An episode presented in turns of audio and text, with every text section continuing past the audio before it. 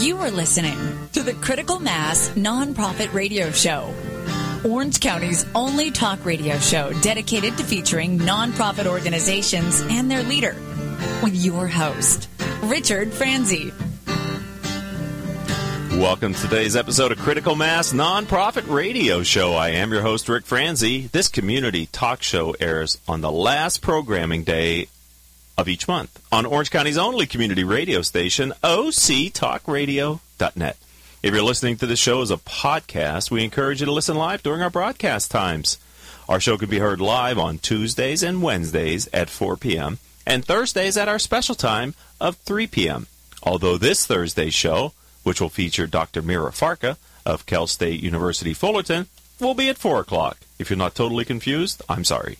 This show is brought to you by our advertisers, Brandman University, Commercial Bank of California, Decision Toolbox, Smart Business Magazine, Succession Strategies, and our newest sponsor, Center Club, a member of Club Corp. The goal for this show is to help you, our listening audience, of CEOs running middle market firms to learn more about the nonprofit organizations serving the needs of Orange County and global residents. We have two guests today. Our first guest is Russell Hornbeak. He is founder and CEO of Music Saves Lives. Russell, welcome to the program Thank you. Thank you for having me. It's good to have you here. Let's start by talking a little bit about you.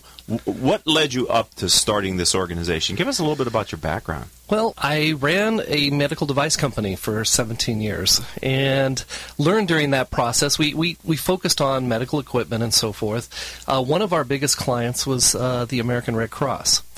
And during that time, we were working in the tissue banking industry, and I developed instruments to work with the tissue banking industry. What's tissue uh, banking? Tissue banking. Uh, how can I say your donor dot on your uh, driver's license? Ah. Okay, okay, so I was actually on a recovery team oh. for nine years. Ooh. Yeah, but. I wanted to give back. During that time, uh, you know, I still had that feeling inside of me that I wanted to give back. So during that, they asked me to start uh, developing surgical instruments that were specialized in the tissue recovery.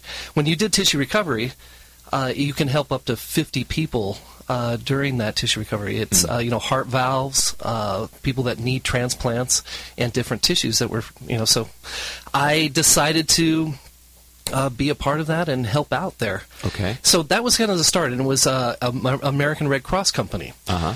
So during that time frame, um, right at the end, uh, the music, uh, the tissue bank industry was sold off, and I wanted to continue with the uh, the American Red Cross and help them out. I started and jumped over into the blood blood industry, mm. and so you know the Southern California blood market with the American Red Cross. Okay. And that's where I learned that 30% of the blood supply comes from colleges and high schools.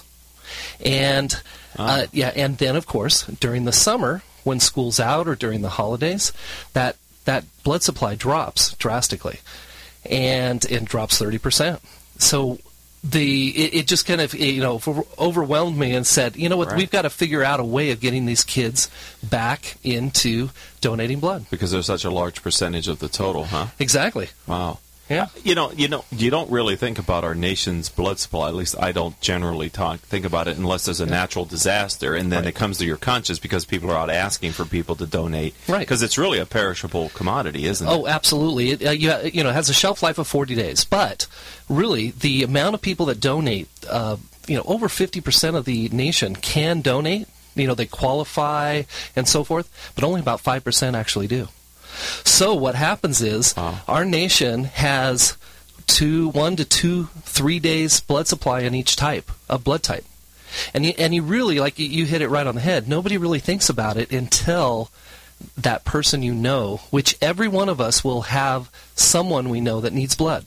Right. It could be for can- you know cancer patients use it all the time to recover from chemotherapy.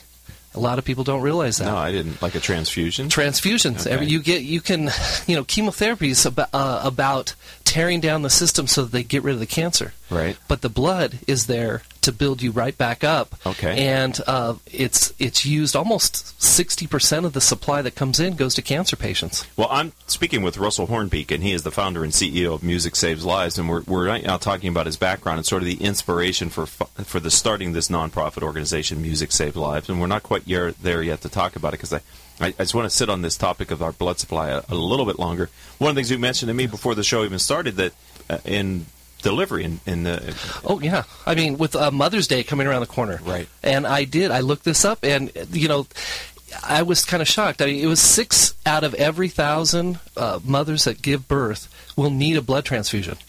That's just a, a you know a, a, something that's out there that you know you'd never realize. Right, and and probably the the uh, average CEO running a middle market company right now probably hasn't given a lot of thought to God forbid if they should be or a loved one go to the hospital and need blood. The availability of the right type of blood. That's right. To, at that specific hospital, it must be a logistical nightmare in some ways to get that all coordinated. Uh, yeah, you know, uh, I'm on the side yes. of, of recruiting. Yes, you're bringing and, it in. And I'll tell you, you know, that's it, has been you know a blessing to be able to connect with these young people to be able to do this. Right. But yes, you're right. The connecting of the types, you know, O negative is the most popular type that's used. Okay. O negative is used for every type of blood. So if you if somebody has a car accident. Yes. And, and they're losing blood, and they don't know what type they are they were they can get O negative blood. Okay, so that's like a universal. It's a universal donor, donor right? So that's the one that's the most popular and the most needed across the board. I don't even know what I am. I, am looking around. My engineer doesn't know what he is. Our producer doesn't know what she is. So okay, this is the time to, to figure that out. Right. You know, um, our organization we run blood drives, or we sponsor and partner with these blood centers all across the nation, and you're able to find a drive and go out and donate. It really only takes about an hour, 45 mm-hmm. minutes. The actual blood donation part is less than 10, 20 minutes. Is young blood better? Not necessarily. Okay. Okay. So it doesn't. Yeah. yeah it's it's all good. I, yeah. It's all it, it it's all done the same. I mean, yeah, young blood's great. Right. right. That's, and that's that's we the, need more young blood. That's right, and that's and that's what our our organization, of course, focuses so on. So tell me about Music Saves yeah, Lives. Music Saves Lives. I, I it it came about because of that 30% that come from colleges and high schools. And when you go through the summer, and a lot of times you'll hear on TV and so forth, hey, there's a blood shortage, and it always happens around the summertime. And that's primarily because the high schools that are donating blood, I mean, typically, you know, if a lot of people when they gave blood, if they gave blood at all, it's because they they did it in school. Okay. So our concept of music saves lives is making it a lifestyle. Not just something that you did in school, something that you're reminded that you can do over and over and save somebody's life. You save up to three lives every time uh, you go out and donate because the blood component can be broken up into three different types.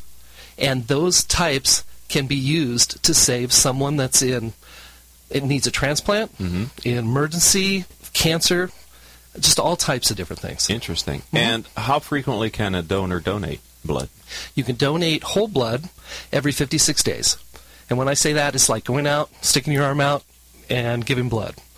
Now they have, of course, they have a couple other fun little things. They do this double red cell now, which is an actual machine, which is a it's it's actually taking double the amount of red cells okay. and placing back the plasma back into your system. Okay. You can do that every 120 days. Okay. And then there's of course platelets, right. which are very very important for cancer patients, and those uh, you can give about every two weeks. Every two weeks. Mm-hmm. And is that still an intravenous extract? Yep. It's it's very much um, I can say very much like the double red cell, like I was explaining. Okay. It, what it does is they uh, take off the platelets and then they put the plasma back into your system.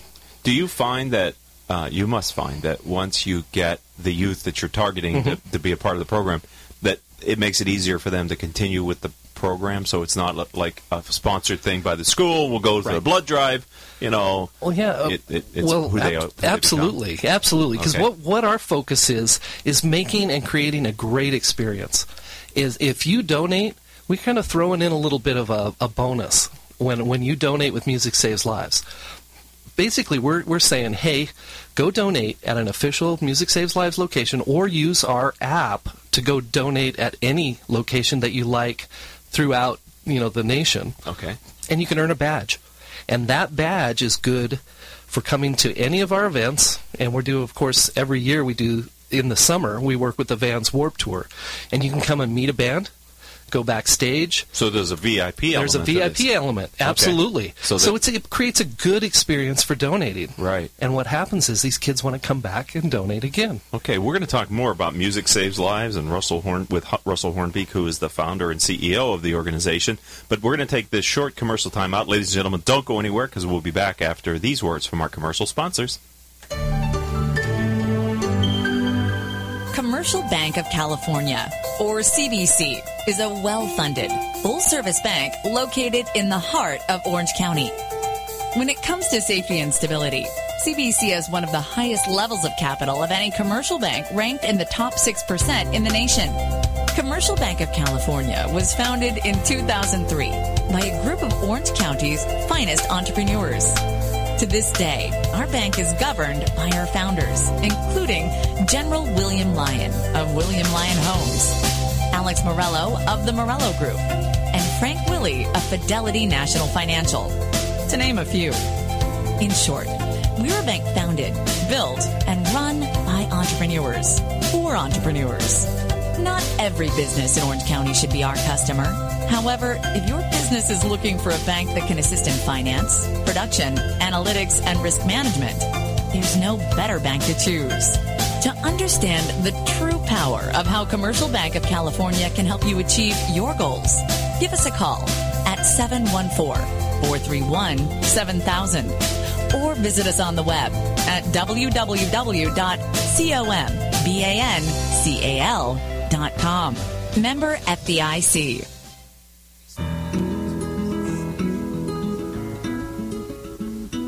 Can we talk about your family business? You know, that thing you put your whole life's blood, sweat, and tears into? Well, what happens when you retire or try and pass that business on to your children? At Succession Strategies, we can help you find the answers.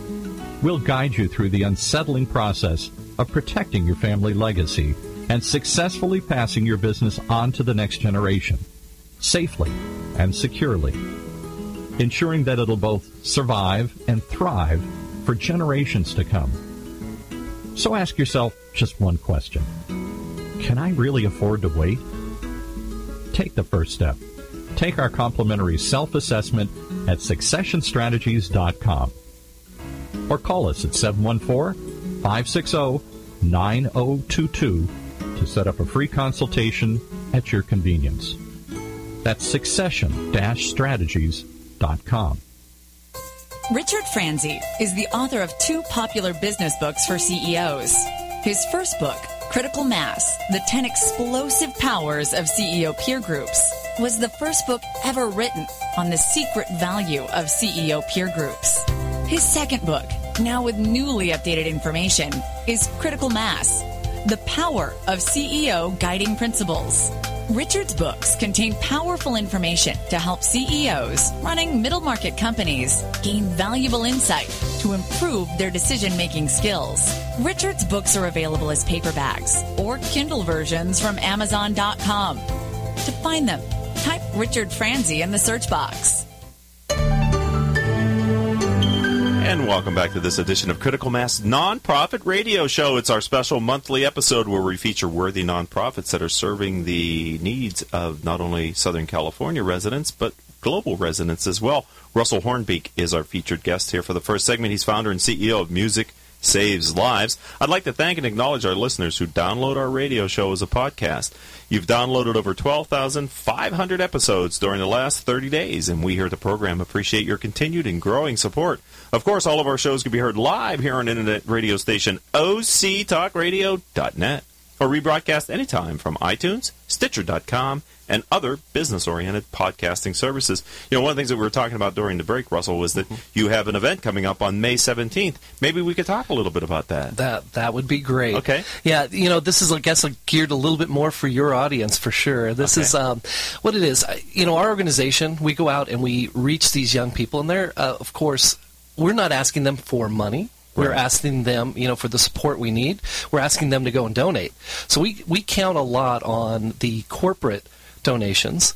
And one of the small events, some fun events that we do for uh, some of our older, you know, and corporate people Uh-huh. is a uh, a poker cigar night at Wow. the Naples uh, Big Daddy Cigar. Okay, so It's for a- those of you that are listening in Southern California and probably most importantly Orange County, Mm-hmm. where is that? It's uh, actually it's in Naples, uh, Long Beach. Oh, okay. So it's right- better. right Okay, next so, door, yeah, right next LA door. too can come and play. you Yeah, can- yeah, Cast a wider net. Absolutely. And what would you get if you went? Uh, you, what you do is, poker? yeah, you get cigars, poker. We have food for the night, and you know, and everything 100% goes to Music Saves Lives, and they're great prizes. We have some great things that are given away at the at these poker nights. So if you you know want to sit sit around, smoke a cigar, play some poker, this is the event to go to. So if you're listening to this live on octalkradio.net, you have time to register. And if you're listening to us on podcast and it's not May 17th of 2014 yet, you have a chance to still go to the event. If you've missed it, uh, is this an annual event? We, you know, it's actually ongoing. We do this Oh. about every two to three months. Oh, okay. Yeah, and and so if you miss it, I'm sure you can, uh, you know, get a hold of us, Right.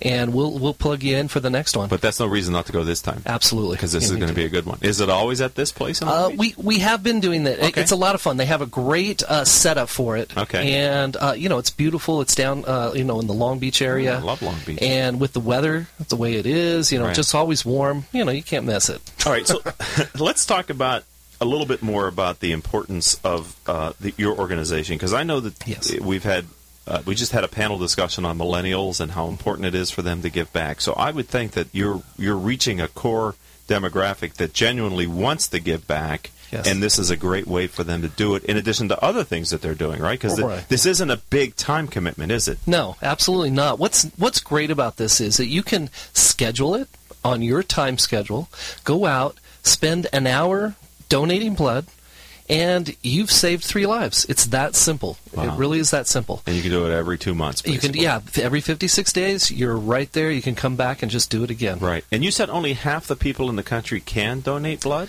Yeah, well, you know, about 50% can. You know, there's a lot of different um, different aspects like uh, Okay. weight, uh, if you've traveled to different countries. Okay. You know, there's a lot of uh, you know medical criteria. Healthy? You have to be healthy, healthy, right? right, Okay. You know, generally healthy. You know, and and you're available to go and donate. It's great. When you started this organization nine years ago, Yes. did you imagine, fast forward, where you'd be now with a national footprint? And Oh, it, it, it really has you know it's, it's been amazing and surprising and, and just had uh, you know it's been so so rewarding, you know. Every year now, we hit between seventy and eighty thousand blood donations tied to this Van Warp Tour that we work with across the nation. We've got kids everywhere, every city, helping out, running drives, and getting out and donating. so this is a truly national footprint that you have. Absolutely. Do you have people in local markets that are helping you with the students? Yes, we we have uh, organizations, clubs, Music Saves Lives clubs on, on college campuses. We have volunteers. We have about a, a 1,250 volunteer database Uh-huh. that works with us at, at every date of this tour that we go out on. And then, of course, we have other festivals that we work with. And it's it's exciting to see how these kids get involved.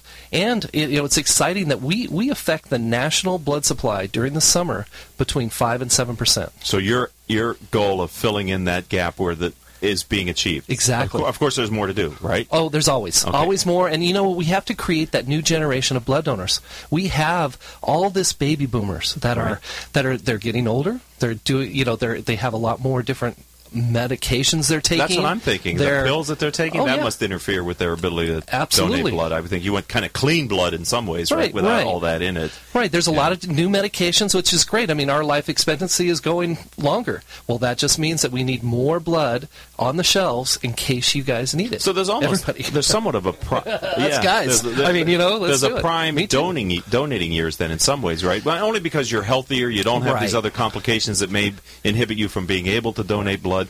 It, it really is better for the young. It's easier for the youngers. There's probably more of a percentage of them that can donate than Exactly. older demographics, just right. for those reasons. Right. There, you know, there's a pool of people that are, uh, you know, they haven't started taking different, you know, different medications Yeah, and right. all of that. So Okay. yeah, absolutely. So- That's why the young people are important. our audience are CEOs of middle market companies. Maybe they don't fit this demographic, but more than likely they have sons and daughters and nephews and nieces and people. Maybe maybe even summer interns that could could work in this program, right? Mm-hmm. Absolutely. So, so the goal of being on the show, and I have Russell Hornbeek, who is the founder and CEO of the organization Music Saves Lives, is to educate them that this might be a good thing to let their children know about to be to, to give back to the community, right? Oh, absolutely. And I would think that once they do this, that might open their eyes to other opportunities to give back in other ways. Yes, uh, and you know what? I think overall that's our goal. I mean, we're giving a, an outlet that they can actually go and donate, and you immediately feel great about doing that. You've done something that has helped the community,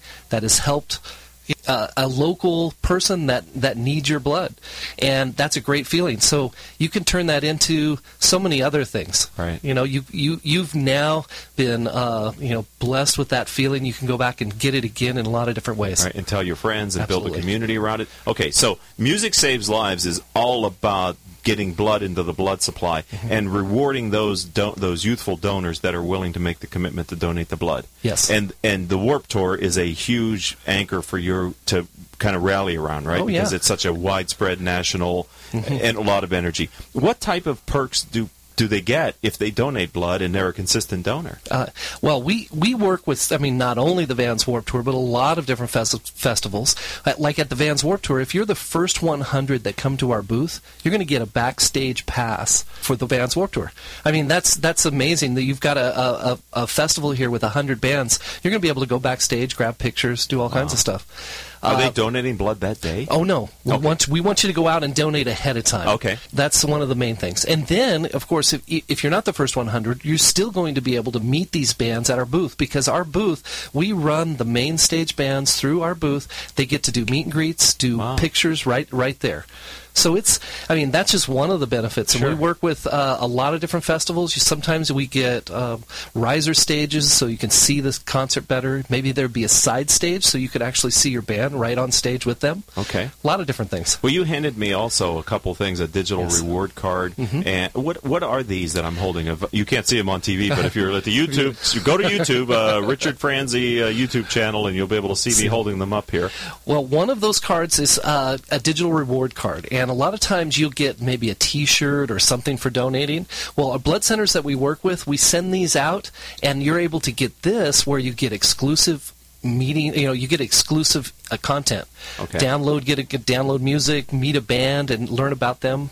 And we interview bands and we talk about it. and We give that to you uh, for a digital rewards card. So the idea is the music, the bands are the music part of the music, and the saves lives with the donating the blood. And you said you save three lives for every time you give the donation of blood. Exactly. I get emails all the time where a uh, you know someone had donated blood and they said, "Wow, you know it's really funny. I I turned on the radio and." Uh, you know, I got a download of this music from you, and now it reminds me every time I hear that song, I, I want to go and donate blood. Wow. So it becomes a lifestyle, not just something you did in school. Right. What a what a great thing for organizations to do that are ministering to young people as well a- across the spectrum. Whether it's the Boy Scouts, Girl Scouts, whatever the organizations might be, there's a there's a lot of good that can come from what you're doing. Thank you Oh, yes. for taking the initiative to create something like this that is impacting so many people. And you said three to five percent replacement of the blood supply in the summer. Your organization moves the needle. That is huge. Yes, I and we are really fixing that that uh, blood shortage during the summer. That was my initial goal. Right. I wanted to go across the nation and fix that that issue. Look at you. You're making a difference. I hope so. That's fantastic. It's good. So, Feels good. so now there's there are CEOs out there going, well, you know what? I have kids. I'd like to get them off their, uh, you know, and get them involved in something. How do they find you online? How do they find Music Saves Lives? Well, uh, the number one thing, which is it's great right now, is downloading our smartphone app. And I know that every CEO has given their 10 year olds to, to uh, Right. uh, their smartphones because they want them. Uh, and download our app. You Okay. can find out everything about that there. But you can also go to musicsaveslives.org. And of course, we're on Facebook, Instagram, and Twitter. Uh-huh. All of those are, you know, the handle plus, uh, you know, Music Saves Lives. So Instagram, you know, Instagram, uh, uh, Music Saves Lives, Twitter, Music Saves Lives. Well, there you go. Russell, thank you for being a friend of the program and, and sharing what you're doing and a part of this critical mass community. And thank you for the good that you're doing across our nation. Thank you for having me. All it's right. great. Awesome. I love these critical mass nonprofit radio shows. I get to meet such interesting people that are making a difference in lives and giving them a chance to let our audience know about it. Hopefully, some of you will become engaged in it either directly uh, or maybe have your children involved or maybe do something through your office and work. So, we're going to come back with Robin Sinclair, Executive Director of Casa Youth Shelter, after these commercial words.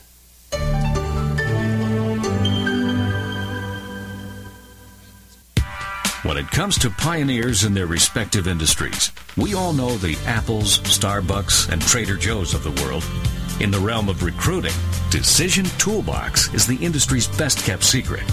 With 90% of their business from referrals and repeat customers. For over 20 years, Decision Toolbox's U.S. based team of recruiters, sourcers, professional writers, quality personnel, and tech support has perfected a Six Sigma approach to talent management. No matter the size of the project, Decision Toolbox delivers incredible results. A cost per hire less than half of what contingency firms charge. With the winning candidate presented in an average of 14 days. All with a 12 month candidate warranty. With results like that, Decision Toolbox won't be a secret for long. Visit us at www.dtoolbox.com for more information. Imagine what it would feel like to lose everything your job, your home, your family, your dignity. This has happened to thousands of the men, women, veterans, and young adults we serve at Working Wardrobes. What do we do to help? We provide career development services, life skills workshops, job skills training. We provide the perfect interview outfit, and we get clients placed in jobs. Call Working Wardrobes 714 210 2460. Donate, volunteer, invest, hire. Richard Franzi is a highly sought after keynote speaker on topics of interest to CEOs of middle firms across North America. Richard's talks include Killing Cats Leads to Rats, a fascinating look at how unintended consequences of CEOs' decisions impact their firm's performance. Your Gray Matter Matters, which explores how a CEO's mindset can differentiate a middle market firm and define its culture. Richard delivers talks to a variety of audiences, ranging from executive team retreats to keynotes in front of hundreds of CEOs. To learn more about his talks, visit criticalmassforbusiness.com and select the contact page or call 949 887 4104.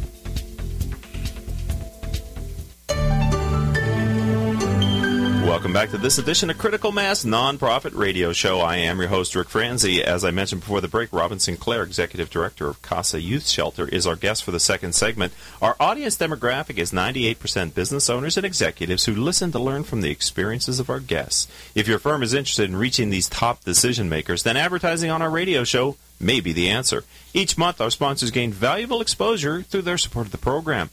Last month, we delivered over 30,000 highly targeted sponsor impressions. If you'd like to learn more, contact Rose Chamora.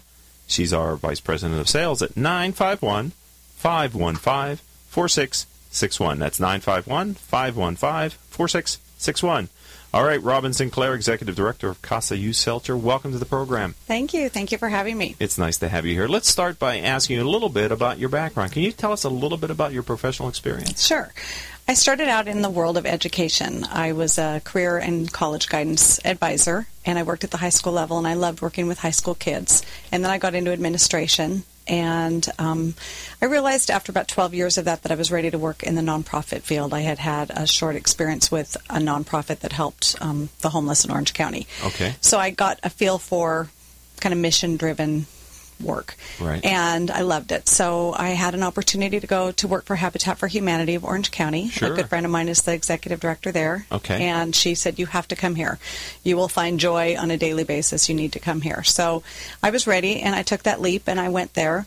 Um, and I did that for about 10 months and then had an opportunity to go work for another organization called Boys Hope, Girls Hope. And I was the executive director there for five years. And it was an organization that helped youth that were disadvantaged yet underprivileged. And it was kind of a combination of my experience with high school kids and the importance of the home that Habitat for Humanity provided. So it's uh-huh. kind of a combination of the two. And then I had heard about Casa Youth Shelter, but had never met the executive director who had been there for 25 years. And I had heard that she was retiring. And I thought, you know, everything that I've done up until this point really has prepared me. And so I thought, I'm just going to throw my hat in the ring. And I threw my hat in the ring, and this June will be two years that I've been there. Wow, look at you. Yeah. So, congratulations. Thank and, you. And thank you for giving so much of your career to these worthy causes and making a difference in Orange County. Let, us talk about Casa Youth Shelter. For those that may not be aware of it, we're talking to CEOs of middle market companies here in Southern California, across the country.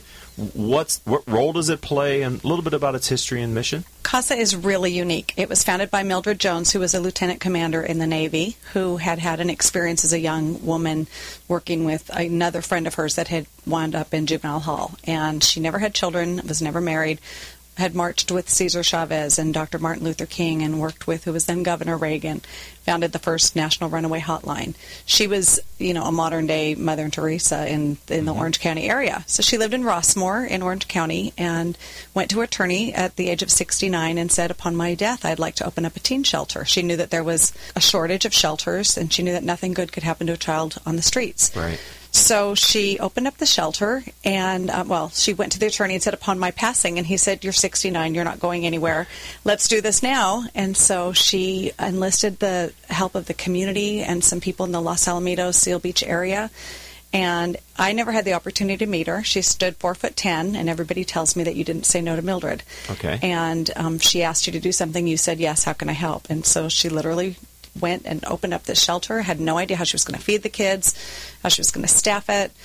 But within the first day of its opening, it took four hours for a teenager to walk through that door. Wow.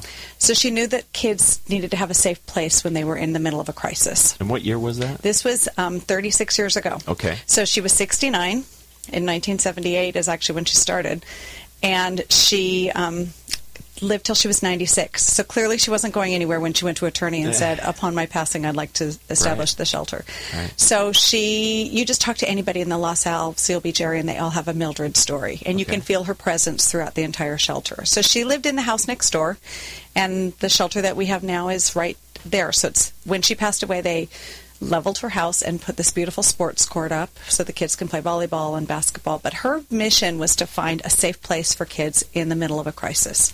So it's a two week shelter. Um, kids come to us for a variety of reasons. 74% of our kids are at risk of becoming homeless. So they are either running away, coming from a place of abuse. Um, they could be on the streets. They could be with a, you know, they could come in with a police officer, or a school counselor, or they could come in with a parent, and a parent might just say, "Help me learn how to communicate with my child." Okay. So, in all, you know, kind of all stages of a crisis, we've recently um, established a relationship with Homeland Security. So, we have recently had some young women that were victims of human trafficking. Wow. So, uh, the wide spectrum of what does crisis look like. How many you know, we beds help do them. you have? We have 12 beds, so six boys and six girls. Um, is our limit, but if a 13th child shows up at 3 o'clock in the morning, we're not going to turn them away. So we'll bring in a cot and let licensing know in the morning that we have a 13th child. And we're not a two week shelter in the sense that it's 14 days, it's time for you to go. We would never kick out a child, but certainly a crisis could be resolved in three days, and it mm-hmm. might be resolved in 17 days. Okay. And so but it's really temporary housing. it's a temporary. It's it's to just diffuse the crisis and Okay. engage that child in counseling. So we know we're not going to wave the magic wand.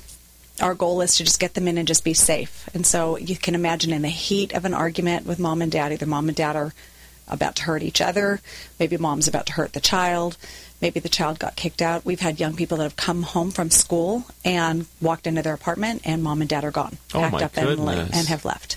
So, you know, Mildred had this vision that we need to have a safe place for these kids. And so they come to us and they get three meals a day and snacks and love and security and stability.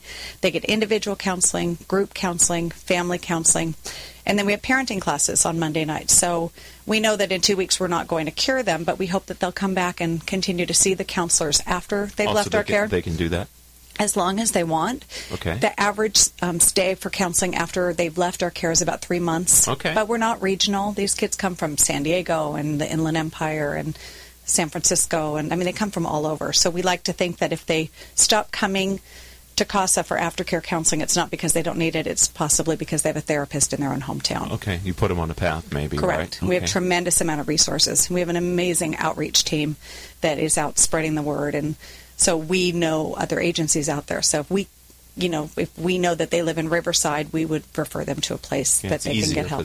Mhm. I'm talking with Robin Sinclair. She is the executive director of Casa Youth Shelter, which has been in existence since 1978. Any sense for how many youth you've had in your Over shelter? 11,000. Over 11,000. Over 11,000. hmm That's quite a community of, of people that you've helped. It is. It's it's just remarkable. And you know, a child might come in and they're sullen and depressed when they come there, and really within a few hours, you can just see their whole mood is lifted, Mm. and they just know that it's safe. Any? What's the age range? 12 to 17. 12 to 17. And in Mildred's infinite wisdom, she applied for a group home license. So what that means is that sometimes through the course of counseling, the child comes in, and maybe a few days in, the mom just says, "You know what? The child's a danger to the home, danger to my to his siblings. Can't be here anymore. I can't do this anymore." Well, it's against the law to just abandon your child. You can't do that. So, if that's the case, then we will file a report with the county that you know possibly the parent has terminated their rights. A uh-huh. social worker is assigned to the case, and then in that case, the county determines that the child can't go back to that home. Okay. So they would find another group home for that child to go to.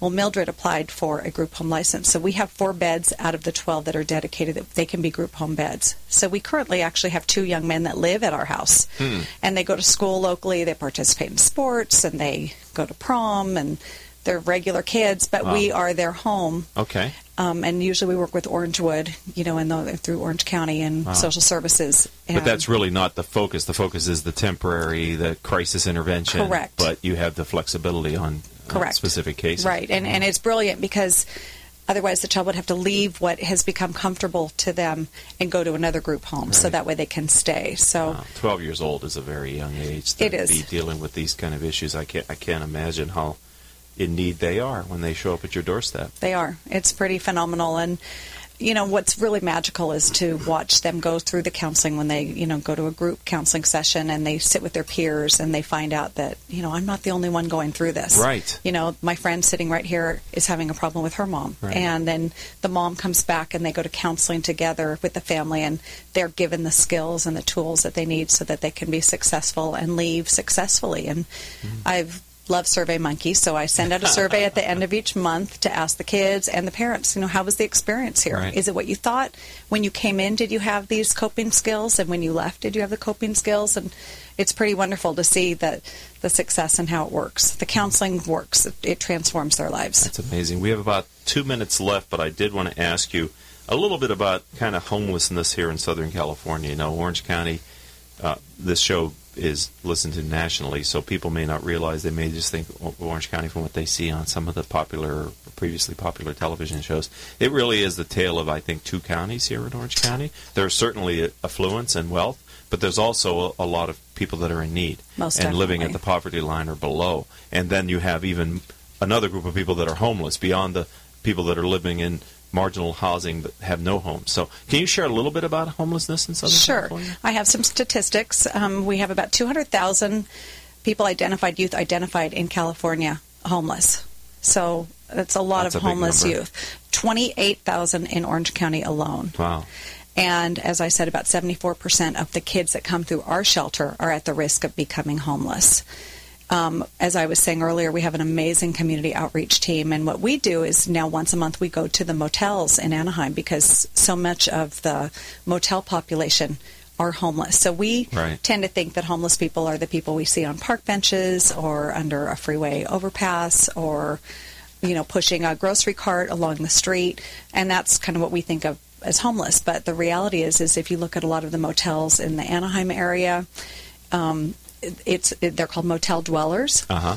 and these are families. And these are in a hotel a motel room and there might be 10 people living in one motel room. And oftentimes people will say well come on can't they just go get a job? Why can't they just go get an apartment? Well to get an apartment you need first and last and usually a cleaning security security deposit. And then you need this you know ridiculous amount of money to move in and perfect credit and a job. And you know a lot of these people don't have Don't it they have are that. truly living day to day. So you can't judge the homeless situation by what you observe on the street corner. Not right? at you're, all. You're being very superficial and somewhat ignorant to the plight of people. If, that, if that's how you gauge how many homeless people you see in Orange County. Absolutely. Okay. And especially when you see that the kids are the ones that are really the victims. Right. And so, you know, mom, especially with the recession, you know, you've got mom out of work, dad out of work. They're doing everything they can to make it to happen, you know, keep it together. Right. So we go to the motels um, one Saturday a month and do a whole outreach to them. And it's really been very um, eye opening. and yet we're able to talk to the parents and let them know that we're there for them because you can imagine the stress that goes on in those motel rooms. Yes. And oftentimes they're looking for just some resources for their own kids. Right. We're going to take our third and final commercial break here on Critical Mass Nonprofit Radio Show. Robin Sinclair, Executive Director of Casa Youth Shelter, is our guest for this segment, and we'll be back with more to learn more about her organization after these words from our commercial sponsors. When it comes to pioneers in their respective industries, we all know the Apples, Starbucks, and Trader Joe's of the world. In the realm of recruiting, Decision Toolbox is the industry's best kept secret. With 90% of their business from referrals and repeat customers. For over 20 years, Decision Toolbox's U.S. based team of recruiters, sourcers, professional writers, quality personnel, and tech support has perfected a Six Sigma approach to talent management. No matter the size of the project, Decision Toolbox delivers incredible results. A cost per hire less than half of what contingency firms charge, with the winning candidate presented in an average of 14 days, all with a 12 month candidate warranty. With results like that, Decision Toolbox won't be a secret for long. Visit us at www.dtoolbox.com for more information. There's something positive about the word up. When things are looking good, they're looking up. When someone's down, you cheer them up. So how do you move up? Well, when it comes to getting your bachelor's or master's degree, there's one university that stacks up. Brandman University. Brandman is ranked by U.S. News and World Report as one of the nation's top 10 universities for online bachelor's programs. Brandman's online graduate programs in business and education also receive top honors. So look us up at brandman.edu. Brandman University. Move up. I just want to share with you my experience as a member of Center Club in Costa Mesa. Many of you know that I've been a member of Center Club in Costa Mesa for over four years. I hold my monthly CEO peer group meetings there, my annual executive conference attended by CEOs and executives of companies with two to $100 million in revenue, and my daily business meetings at the Center Club. I've found the staff to be professional and courteous at all times. My guests enjoy meeting at the Center Club with its newly remodeled meeting rooms, dining rooms, and the common areas. If you're looking for a place to conduct meetings, host events, or meet some of Orange County's most successful business leaders, then you should consider joining Center Club of Costa Mesa. For information regarding club membership and private events, such as weddings, uh, please visit the club's website at center-club.com. That's center-club.com. Welcome back to this edition of Critical Mass Radio Show. Robin Sinclair, Executive Director of Casa Youth Shelter, is our guest during this segment. I'd like to thank and acknowledge our listeners who download our show as a podcast. You've downloaded over 12,500 shows during the last 30 days, and we at the program appreciate your continued and growing support. All of our shows can be heard live on internet radio station octalkradio.net or rebroadcast anytime from Apple iTunes, Stitcher.com, and other business-oriented podcasting services. Robin, can you share a little bit about the guiding principle that you're you, you're using to lead and grow Casa Youth Shelter? I can. I actually can think of a couple. Um, one in particular um, came to me when I was working at Share Ourselves, and I remember going to the executive director at the time, Karen McGlynn, and I said, you know, how do you make decisions? Sometimes it's hard for me to make a quick decision. And she said, if you always reflect on your mission statement and always ask yourself if it supports your mission, then that's the direction you need to go in. And that was prob- that was in 2000, so that was 14 years ago. And I I use that every single day because, you know, being an executive director of a nonprofit, you, you know, no two days are the same. No two hours are the same. On any given day, anything can happen. Anything can come up. I said it's like the Chuck E. Cheese game where you're hitting one thing and the next Whack-a-mole. whack-a-mole it pops up. Yeah. Exactly. So you know, it's hard to sometimes make that right decision. But if I can stop and ask, you know, a, what would Mildred do? And B, what is the mission of CASA? Then it really keeps me grounded and it makes me um, you know, it points me in the right direction. Brings focus to it, I would Mhm, think, right? mhm. Okay. And then the other one is just I've always thought go where there's an opportunity to grow. So I've always looked at my staff as, you know, wanting to develop their skills. So I might hire somebody that comes in with one skill set and find out that he or she has this amazing other skill set. And so I've always really tried to encourage them to go where there's an opportunity to grow. Mhm. And when that opportunity stops, go and venture out and take a risk and you know and just go and do what you need to do. Right, and that's uh, you know smaller nonprofits really need a multi-talented workforce because they have to wear so many hats. Limited resources. Yeah, you don't have you can't put a body at every problem. You have to have No. people who can do a good job at many different things. Right. Right, right. You have to be resourceful. You do. Yeah, on a limited budget. Mhm, right. Very mhm. tight funding. Um, can you excuse me? Can you talk to our audience about a current challenge that's facing Casa Youth Shelter? Um, you know, I've never seen an organization so well supported by the community. So I have to say that um, I'm very fortunate to work in an environment where on any given day a community member might pop in just to say hi or bring a bag of groceries or bring a, a lovely gift. Um, so the community support is incredible. And what CASA had for 25 of the 36 years was Lucianne Malhart, who was the executive director. And, you know, CASA is a family it's um, it's more than just a nonprofit organization. So here I come in, and I'm not from the Los Alamitos area. I'm, I live in Newport, and it's a completely, you know, it's a different community. Right. And so I've had to learn who who who were the key players there, and I, I'm having to kind of be my own person. And as I said from the beginning, you know, I can't be Lucianne, but I can be the best Robin that I can be.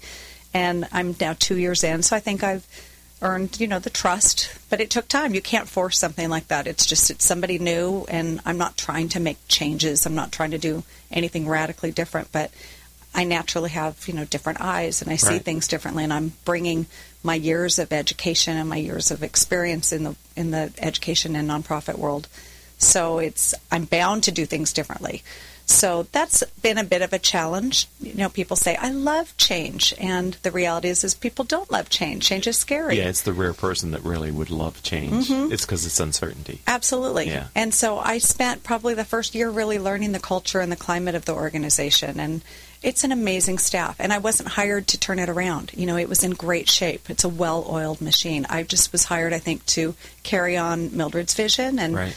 and I work with Lucianne. She's a fabulous advisor, and I'm able to just kind of take it to the next level. And I feel like I've been able to bring technology and, um, you know, some of the human resources and, you know, different areas of my life in the last 10, 15 years, I feel like I've been able to bring to CASA. I'm talking with Robin Sinclair. She's executive director of Casa Youth Shelter. You know, I wanted to ask because I love this opportunity to let our audience know about events that the nonprofits may be hosting that are not too far into the future. So, can you talk to us about any events or an event that you might have planned that people Sure. could become involved with? Well, and you talk about change. So we have had the same event for the last 36 years, which is a commander's ball. And they called it commander, obviously, because of Mildred and her experience with the military. And so it had been, you know, 36 years, and everybody said, okay, we're done. You know, we've done it. We've had this wonderful run. And, you know, it's not like the event's going away and that, you know, 400, 500, 600 people were still attending. But the core people that put this event together said, you know, we're, it's, we need something new. We need Right. Uh, you know, kind of uh, a shot in the arm. So I have experience with some events, and so um, we're going to do a theater event, much like is done at an organization that I was just recently at. So we're going to have an event in January of 2015. We'll start off at the Westin and have dinner, and then we'll walk over to the Segerstrom Center for the Arts and see Kinky Boots. And Mm. have just a lovely theater night. Okay. And um, it's not, you know, our event has been at the Queen Mary, it's been at the Spruce Goose, it's been in at the Huntington at the Hyatt Regency. So this we're moving it to this part of Orange County. But I'm really hoping that by bringing it to this part of Orange County, it'll kind of give it a different look, Okay. and we might be able to get some corporate sponsors from the tech area, you know, over by the Spectrum possibly, and Right. get some new people to learn about CASA because we have a great community support team, but I'd love to see it bigger. Isn't that always one of the challenges that executive directors of small and middle market nonprofits have? Is to grow your com- your community, your constituents, because you have this loyal base, but you, you make sure you don't want to fatigue them. right? Absolutely. You need to, and, and it's always good to have more people who care about your cause. Absolutely. We have to spread the word. And we were just talking about this recently that it's great that they invite their friends to every event. But at one point, you know, the friends say, "Please don't invite me." Right, it's you know, I don't an want obligation Yeah, now, right? I don't want to get a tux again. I don't want to, you know, I don't want to go through the whole thing. So let's do something different. Right. So I'm hoping that this is going to be something new for this particular group, and it's a super fun event. And it's our biggest fundraiser of the year. So it's in January of 2015. Um, you can go to our website Okay. and get all the information on all of our events. We have a very a very robust website, and Okay. we have a Facebook, and we have an Instagram and Twitter, and we have a wonderful marketing and communications um, person that does an amazing job getting all of our word out to everybody. Does we have this- a great blog. Does this person have a name? She does. Her name is Virginia Kerwin. And um, t- you talk about skill set. She came in as a fund development coordinator, you know, to run our development team, which. Right. development in a nonprofit world is, you know, business and sales and how do you fundraising. Right. Um, and she wound up having this incredible skill set in graphic design and social media. So she's really done a fabulous job getting our word out. And so you can go on, like I said, onto our website and find all of our information. You can register online. And um, we would love to see you there. How do you find your website then? We are at it? www.casayouthshelter.org. .org. Do that again for me. CasaYouthShelter.org. So www.casayouthshelter.org. Okay, so uh, we're going to be wrapping up now, but you have one last chance to talk to CEOs of, of middle market companies here in Southern California.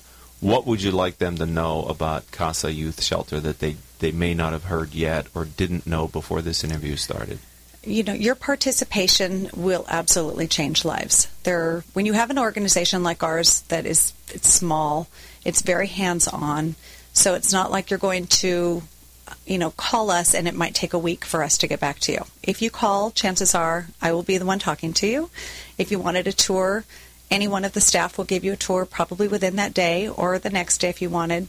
You know we're very hands on we're very tangible. Um, it if you bring in a lovely dinner, the kids are going to eat it that night. So I know sometimes people want to be able to see where their dollars go. Right. And you know, we we will make sure that it goes to the right place. 85 cents of the dollar goes right to our kids. That's what I've seen from middle from middle-sized and small nonprofits. They're very efficient with the dollar donations. There's a very high percentage of them that go right to serving the cause and doesn't get caught up in anything else, which is a great way to make a difference with your money. Mm, Absolutely. Well, thank you for the fine work you've been doing in our community you. and, and the work for the past two years. It's great to have you a friend of the radio show and a part of our critical mass community. Great. Thank you. Thank, you. for having me. Robin Sinclair. All right, ladies and gentlemen, I hope you've enjoyed this section or segment of Critical Mass Nonprofit Radio Show. We do this to help expose you to these worthy nonprofits that are serving the needs of Orange County and our global residents. The show is brought to you by our advertisers Brandman University, Commercial Bank of California, Decision Toolbox, Smart Business Magazine, Succession Strategies, and Center Club, a member of Club Corp. Our engineer for today's show is Paul Roberts. Crystal Nunley is in control as our producer. Our guest coordinator is Kathleen Shepard. Our marketing strategist is Asia Celestino, and our live events coordinator is Melissa Pedani. Our VP of Sales, Rose Jamora, and I'm your host, Rick Franzi. If you'd like to learn more about Critical Mass for Business, maybe the CEO peer groups that I lead, or you have an idea for a future guest, or maybe you want to advertise on the radio show, visit criticalmass4forbusiness.com. Until the next show, I hope all of your decisions will move your company in a positive direction. You've been listening to the Critical Mass Nonprofit Radio Show, Orange County's only talk radio show dedicated to featuring nonprofit organizations and their leader, with your host, Richard Franzi.